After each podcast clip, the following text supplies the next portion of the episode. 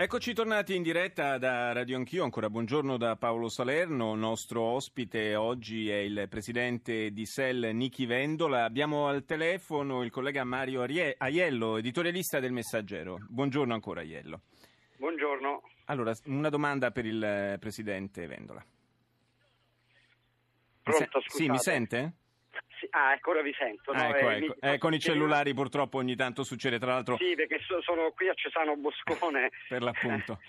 per l'appunto in attesa di Berlusconi. Appunto, allora eh, dai servizi sociali veniamo a temi sociali invece di altra, di altra natura. Eh, qual è la domanda che vuole rivolgere a Vendola? Sì, no, io volevo rivolgere una domanda molto, eh, molto semplice. Nel momento in cui la, la sinistra eh, con il PD, con la leadership eh, di Vendola, eh, si rinnova in maniera, in maniera totale. Eh, qual è invece l'idea di sinistra eh, di Vendola e come può convivere la sinistra alla Nichi con, una, così, con un partito democratico estremamente innovativo che per la prima volta sembra aver tagliato il cordone ombelicale con la storia del PC, PDS, DS. Ma io ringrazio Iello per questa domanda. Eh, noi dobbiamo avere un rapporto sempre critico con il passato, con la tradizione, evitando di buttare a mare il bambino con l'acqua sporca eh, tante volte la sinistra dà l'impressione che butta a mare il bambino e si tiene l'acqua sporca, cioè eh, di una certa tradizione recupera soltanto eh, gli elementi di doppiezza, per esempio eh, nell'adesione eh, ai codici del potere. Eh, fuori di, di, metafora, io credo che la sinistra debba fare i conti con una sconfitta che non è quella elettorale, ma è quella epocale, che è quella culturale che ha a che fare col fatto che in Italia vent'anni di berlusconismo hanno rappresentato una vera egemonia culturale che ha penetrato l'immaginario, che ha cambiato il linguaggio della politica, persino i comportamenti tra gli individui. E il berlusconismo non è soltanto una questione della destra, è una questione anche della sinistra, è una questione della società italiana. Così come l'ultimo ventennio ha visto l'egemonia di una destra mondiale che con la rivoluzione liberista ha cambiato del tutto l'agenda dei poteri e l'agenda della vita pubblica. Ecco, credo che la sinistra debba fare i conti con questo e per quello che mi riguarda le due sinistre oggi, quelle che si sono combattute per tanti anni, la sinistra riformista e la sinistra radicale, mi appaiono un po' entrambe nude di fronte ai compiti di governare il cambiamento. La sinistra riformista ha assunto il riformismo della destra come propria agenda politica. Siamo di fronte a un riformismo senza riforme. Insomma, la parola riforma è bella quando allude al miglioramento delle condizioni materiali di vita delle persone. Ma se si chiama riforma una cosa che produce gli esodati, se si chiama riforma una cosa che aziendalizza la vita della scuola, allora io credo che dobbiamo recuperare il significato delle parole. La sinistra riformista eh, ha prodotto un riformismo senza sinistra. Dal, dall'altro canto anche la sinistra radicale si è accontentata di declamare alla luna, si è accontentata di stare chiusa in un recinto identitario e minoritario.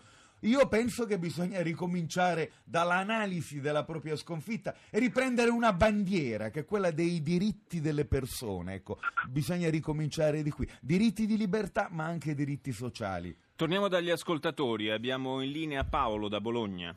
Buongiorno. Salve, buongiorno a tutti, buongiorno Presidente. Eh, volevo mh, fare una constatazione e una domanda. La constatazione è che mi sono preso la briga di andare sul, sull'apposito eh, sito della Presidenza del Consiglio dei Ministri dove sono pubblicati i sondaggi e vedo che la sinistra-sinistra, la definisco così, eh, non, non, riesce ad andare oltre il 4-5%, comprendendo anche i Verdi che hanno avuto non poche traversie a presentare le liste. Ora eh, chiedo al eh, Presidente Vendola perché la sinistra-sinistra in un paese così problematizzato da un punto di vista sociale, da un punto di vista economico, da un punto di vista anche della uh, tenuta della convivenza civile non riesce a recuperare parte almeno dei voti che vanno al Movimento 5 Stelle, tanto per, fare, eh, un, per dare un'indicazione precisa. Mi sembra molto chiara la sua domanda, ecco, Paolo. La, vorrei... giro, la, giro, subito al Presidente posso, Vendola. Posso, posso, solo aggiungere una cosa? Pronto? Sì, Prego. sì, è in linea. No, ecco, vorrei solo aggiungere questo. Eh, Presidente, lei non crede che proporre agli elettori italiani una lista Tsipras sia piuttosto complesso, prima di tutto da capire? Grazie, buona giornata. Eh, guardi, non c'è dubbio che facciamo una scelta controcorrente perché la politica oggi parla al basso ventre, è una sequela di urla, di slogan. Eh, davvero recuperare alla politica un ruolo eh, pedagogico, fare della politica una scienza della complessità, un modo per socializzare le conoscenze su che cos'è l'Europa di oggi, cos'è il mappamondo in cui viviamo, è molto difficile. Bisogna provare a farlo.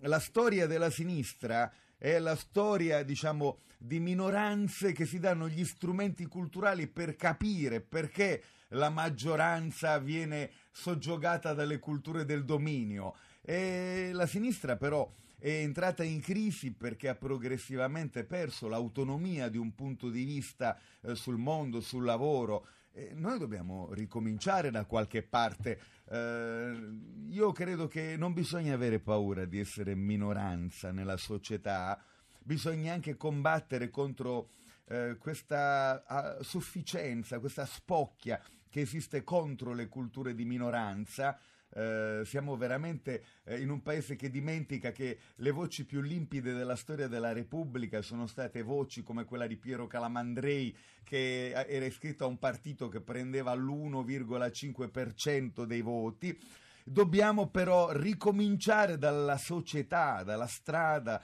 dalla fabbrica, dai luoghi di lavoro, ma anche conoscere il lavoro innovativo, immaginare qual è il tema della connettività eh, per come viene vissuto dalle giovani generazioni. Dobbiamo sforzarci di entrare in un mondo nuovo.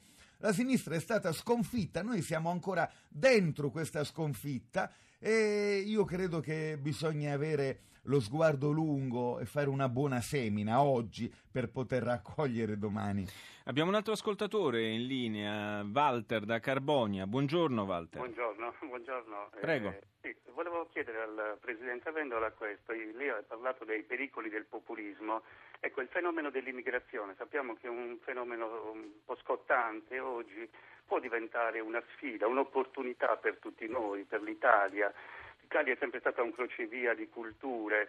Eh, è sbagliato, credo, vedere l'immigrato come una minaccia, come un pericolo, anzi dal, dal confronto, dal dialogo fra culture sicuramente ne può beneficiare tutta, tutta l'Italia. Ecco, che cosa ne pensa lei, Presidente, di tutto questo, di questo fenomeno dell'immigrazione? La ringrazio, buona giornata. Grazie Walter, buona giornata anche a lei. Io aggiungerei un elemento, così in una risposta unica può riunire entrambi i concetti. Cosa ne pensa dello stato attuale delle nostre politiche per l'immigrazione e dell'azione comunque di tempo diciamo di contrasto all'immigrazione, adesso diciamo invece soprattutto operazioni di eh, salvataggio perché di questo si tratta, ma eh, che hanno poi un seguito nell'assistenza sul quale le posizioni e le valutazioni sono molto differenti.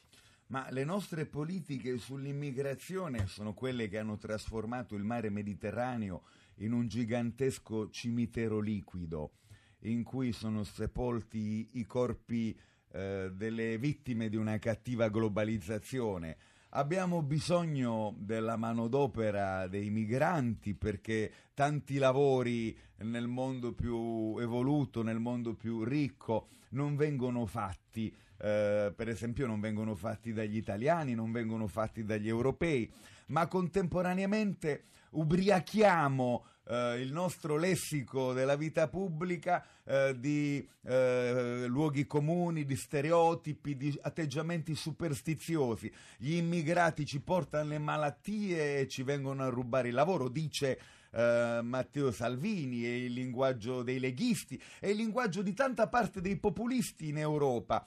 Ma l'immigrazione in realtà è l'unica possibilità di produrre ricchezza nel nostro continente ed è anche la ricchezza di un mondo che si deve aprire. Le grandi nazioni del mondo sono le nazioni del melting pot, le nazioni della mescolanza di culture, di popoli. Uh, devo dire che purtroppo non soltanto torna il migrante come l'uomo nero uh, della cattiva propaganda populista, ma siamo a un ritorno del nazionalismo, del trionfo delle piccole patrie. Uh, c'è il sospetto nei confronti dei tedeschi, c'è il sospetto nei confronti dei greci, c'è il sospetto nei confronti degli italiani, c'è il sospetto nei confronti degli inglesi. Stiamo tornando a uno scenario europeo ricco di veleni, sono i veleni del razzismo, del nazionalismo, sono i veleni che con la crisi economica tra gli anni 20 e gli anni 30 hanno portato l'Europa nel buco nero della dittatura nazifascista e della guerra. Allora, attenzione, io credo che una grande Europa debba essere un'Europa dell'accoglienza e della mescolanza, sapendo che i migranti non vengono a cercare salvezza in Europa, ma vengono a salvare un vecchio continente che non è più capace di far figli. Richiamo in causa Mario Aiello, editorialista del Messaggero. Eh, sei ancora in linea? Sì, sì, Abbiamo sì, visto sono, dalle immagini televisive l'arrivo di Berlusconi mh, lì al, a Cesano Boscone, per cui avevo il dubbio che nel frattempo... No, no, no, no. Eh. Allora, se... Eh, ora, dobbiamo, ora comincia la grande attesa. Eh certo, eh, certo.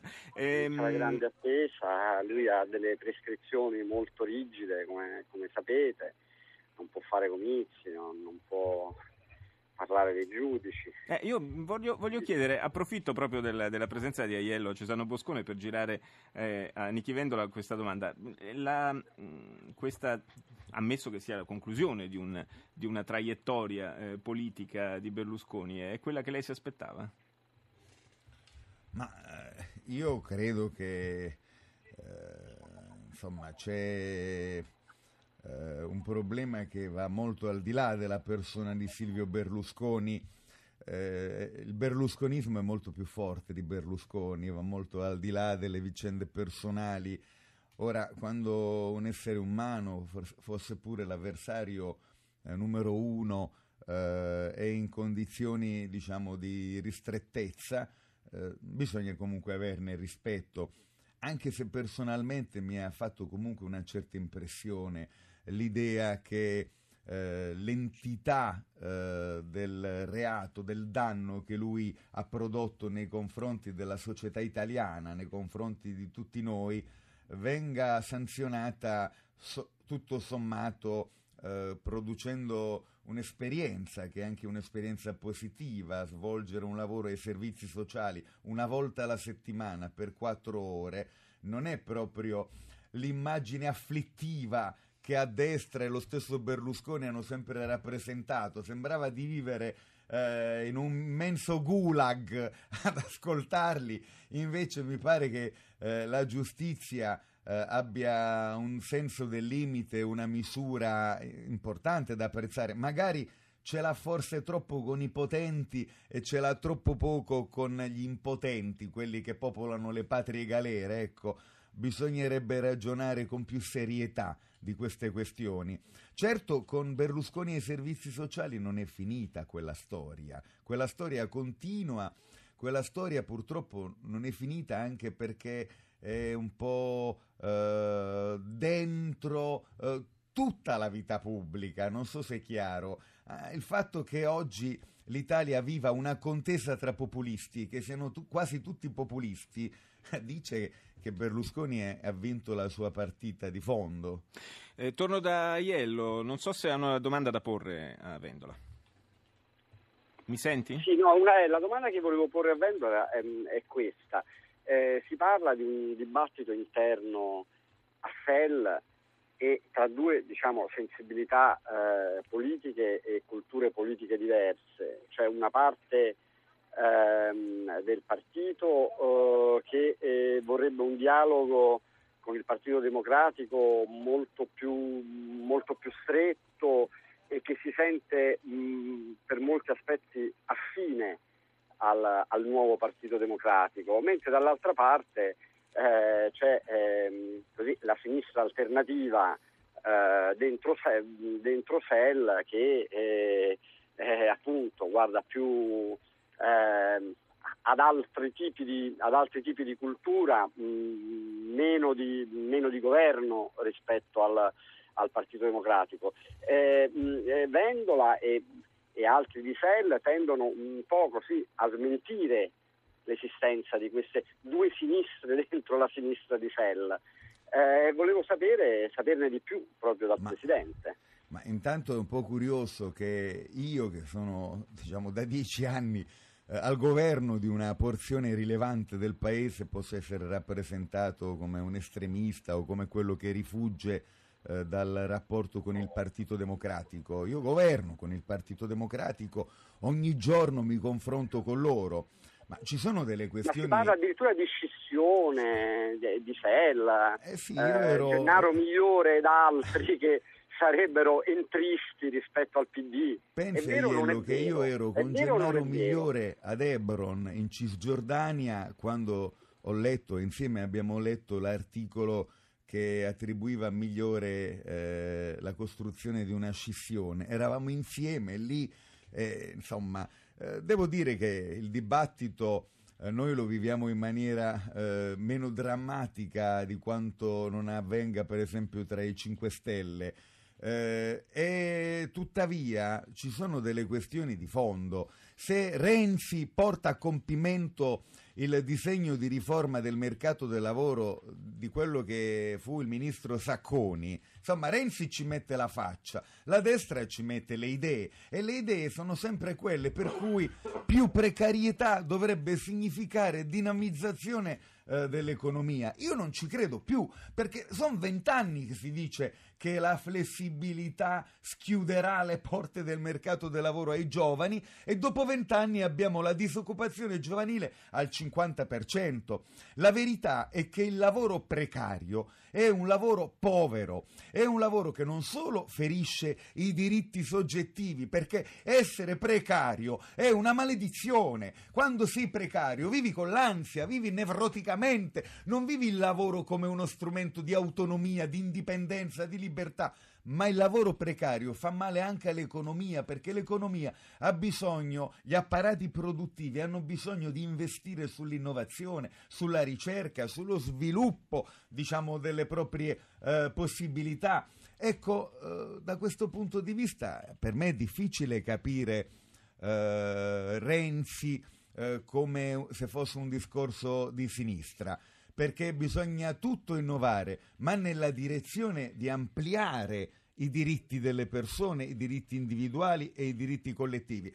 Se poi la novità consiste nel fatto che eh, si governa con i diversamente berlusconiani, che se viene cancellata la norma che ha mandato in galera i ragazzini che si facevano gli spinelli e questa maggioranza con il PD eh, offre a Giovanardi, che di quella legge fu il eh, portavoce, eh, il compito di scrivere la nuova legge sulle droghe. Ma insomma, io non la capisco questa cosa. Non sono troppo sofisticato probabilmente, sono un po' all'antica, ma credo che in un paese in cui eh, da un lato eh, si sono impedite le libertà, abbiamo avuto oh, un testamento biologico che impediva la scelta individuale sul fine vita, abbiamo avuto una legge sulla fecondazione assistita che impediva l'eterologa, abbiamo avuto norme sulla droga o sull'immigrazione diciamo da brivido Beh, se i signori che hanno prodotto questo blocco della modernità nel nostro paese oggi sono la garanzia del nuovo che avanza, accomodatevi, beati voi, io non ci credo, sto da un'altra parte, contro Formigoni e Giovanardi, quando erano da una parte, contro Formigoni e Giovanardi, quando sono gli alleati di Matteo Renzi. Io restituisco ancora la voce a un, do la voce a un ascoltatore. Abbiamo in linea Antonio da Roma. Buongiorno Antonio. Sì, buongiorno a tutti. Prego. Eh, Presidente Vendola, eh, le riconosco che lei è un filosofo della politica e la filosofia ci potrebbe aiutare come ci hanno insegnato i, i greci. Ma le volevo dire, Renzi ha rotto lo stagno della sinistra. È vero che lei, SEL, eh, rappresenta una sinistra più sinistra, però lo deve aiutare perché se no, secondo me, fa la stessa fine di Grillo che eh, al momento in cui avrebbe potuto veramente incidere nelle politiche che propugna e invece si è tirato indietro. Lei è vero che ha più eh, frecce nel suo arco della sinistra, però dovrebbe appoggiare un Renzi che piano piano ha rotto questo stagno e quindi meriterebbe un aiuto e non un'ostilità. Grazie Antonio, è chiarissima la sua domanda. E, e noi proviamo ad aiutarlo tutti i giorni.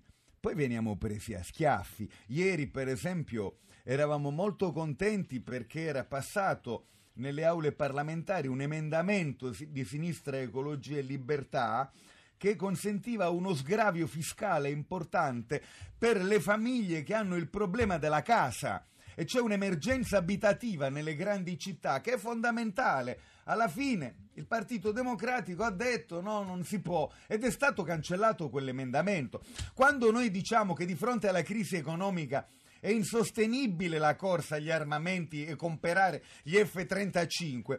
Diamo un contributo a Renzi ed è un contributo che piace alla sinistra, che piace al mondo cattolico, che piace ai cittadini perché non si può immaginare che non ci sono i soldi per gli asili nido o per mettere in sicurezza antisismica le scuole e ci sono i soldi per comprare i missili, per comprare gli strumenti d'arma ma se il Parlamento diventa soltanto una buca delle lettere e poi il nuovo che avanza non deve disturbare i soliti potenti e i soliti poteri, beh, insomma, a me dispiace non assecondare Matteo Renzi, ma io voglio assecondare innanzitutto un discorso di verità. Cambiare significa dare ossigeno a chi sta in apnea da troppo tempo. Questo è il punto chiave per me. Se cambiare invece è soltanto un giochino che si fa nei piani alti del potere, non me ne frega niente. Il cambiamento è occuparsi dei disabili che oggi vivono una condizione di esproprio di diritti di cittadinanza. Il cambiamento è chiudere la vergogna degli esodati. Il cambiamento è rimettere la scuola e l'università al centro dell'organizzazione sociale. Il cambiamento è difendere e tutelare i beni culturali. Il cambiamento è il territorio, un paese in cui una pioggia manda in tilt tutto, è un paese fradicio. Allora il lavoro facendo un piano straordinario per la messa in sicurezza della costa, della montagna, del fiume, delle periferie. È questo il cambiamento. Le chiacchiere stanno a zero, altrimenti è un giochino di società società il cambiamento. Ecco, questo volevo dire. Io intanto saluto e ringrazio di essere stato con noi Mario Aiello in collegamento da Cesano Boscone. Buona giornata e buon lavoro. Eh, voglio porre io una domanda a Nichi Vendola. Parliamo, eh, lo accennavamo prima, di politica estera dell'Europa. Eh, abbiamo questa crisi dell'Ucraina che è eh, una crisi molto complessa che coinvolge tanti aspetti anche economici, non solo politici, che è veramente alle porte dell'Unione Europea. Come valuta l'atteggiamento tenuto dall'Europa nel suo complesso innanzitutto, ma è una linea politica che sappiamo essere condizionata evidentemente soprattutto ancora una volta dai paesi che hanno più peso nel contesto europeo? Ma intanto nel conflitto che ha oggi eh, incendiato quel pezzo cruciale di mondo che ha portato alla strage di Odessa, che vede tornare la Crimea una, come una grande questione del mappamondo, eh, come al solito il negoziatore fondamentale è il Nord America, gli Stati Uniti d'America, eh, così come nel conflitto medio orientale il ruolo fondamentale lo svolge il segretario di Stato americano Kerry l'Europa è sempre un passo indietro. Eh, il conflitto tra ucraini e russi è il conflitto che allude all'Europa di domani, perché è il conflitto che riporta al centro della scena i nazionalismi e in qualche maniera ci riguarda, parla di noi. O no? O, o non ci accorgiamo che in questa Europa fascisti, nazisti, nazionalisti sono sulla cresta dell'onda in tutti i sondaggi. Dobbiamo parlare di questo. Forse l'Europa, diciamo, della Troica eh, ha immaginato che la politica estera fosse semplicemente eh, una delega specialistica e non disegnare la missione di un'Europa che è fondamentale come fattore di pace, di equilibrio. Abbiamo conosciuto come posso dire, uh, un mondo eh, che, in cui la fine della guerra fredda poteva schiudere il cuore alla speranza. Poi abbiamo visto le guerre umanitarie, abbiamo visto eh, l'ascesa del fondamentalismo islamico e del terrorismo, abbiamo visto tornare eh, in grande stile la guerra, ma c'è bisogno che in un mondo multipolare l'Europa faccia della pace eh, il baricentro di una politica ma non c'è una politica per la pace. La pace sembra semplicemente la pausa tra una guerra e l'altra. Siamo, ci stiamo avvicinando al momento della chiusura. Io le chiedo ancora in... Scusi poi, prego, ma insomma, eh, in Parlamento ci sono molte mozioni che darebbero all'Italia un ruolo interessante, appunto, di fermare la corsa al riarmo. L'Italia vuole discutere effettivamente di come eh, disimpegnarsi dal programma degli F-35. Eh, ma anche qui il Partito Democratico non può essere il partito del vorrei ma non posso. La pace comporta degli oneri, la pace non è la predica domenicale, la pace è no, non vorrei che il profeta Isaia fosse la cosa più moderna che ci passa il convento, no? Forgeranno le loro spade in vomeri e le loro lance in aratri, cioè cambieranno, dice nella sua profezia, gli strumenti di morte in strumenti di vita e di lavoro. Invece qui soltanto la domenica, appunto, nelle omelie si possono ascoltare queste cose. Dal lunedì al sabato mettiamo tutti l'elmetto in testa, anche perché dietro gli armamenti c'è business, c'è economia e ci sono anche lì le mazzette. Abbiamo ancora un paio di minuti e io vorrei chiederle una valutazione sul fatto che questa campagna elettorale per le europee da qualche parte eh, venga presentata un po' come una sorta di contrapposizione tra Italia e Germania, pro e contro Germania. Evidentemente è un, eh, un indirizzo un po' semplicistico forse. Ma è uno dei veleni di cui parlavo prima è cominciato in realtà nei confronti della Grecia, una caratterizzazione cattiva eh, dei vizi del popolo greco ed è sembrato che nelle classi dirigenti riecheggiasse quel spezzeremo le reni alla Grecia di antica e infausta memoria. Uh, gli italiani nella polemica che si è fatta nei giornali della Mitteleuropa sono stati rappresentati per il loro carattere indolente, per la loro vigliaccheria, Italia come schettino. Uh, I tedeschi vengono rappresentati come l'antica ipoteca teutonica, autoritaria. Beh, insomma, siamo un po' agli stereotipi. Siamo, no? siamo agli stereotipi, però Uh, le guerre e le dittature nascono dallo sviluppo degli stereotipi. Io sono andato a vederla di fronte a casa mia una guerra e quei tre macellai che rispondono al nome di Milosevic, Tuzman e Sbegovic all'inizio sembravano politicanti di quart'ordine. E però la loro diciamo, campagna elettorale ha portato a una guerra con centinaia di migliaia di morti. Ieri è accaduto questo, cioè negli anni 90 Ecco, io vorrei che riflettessimo sul pericolo di un'Europa che si suicida e che dà la stura a questo tipo di predicazione fanatica e cattiva. Grazie a Nichi Vendola, presidente di SEL, per essere stato nostro ospite. Radio Anch'io torna martedì. Grazie a tutti, buona giornata.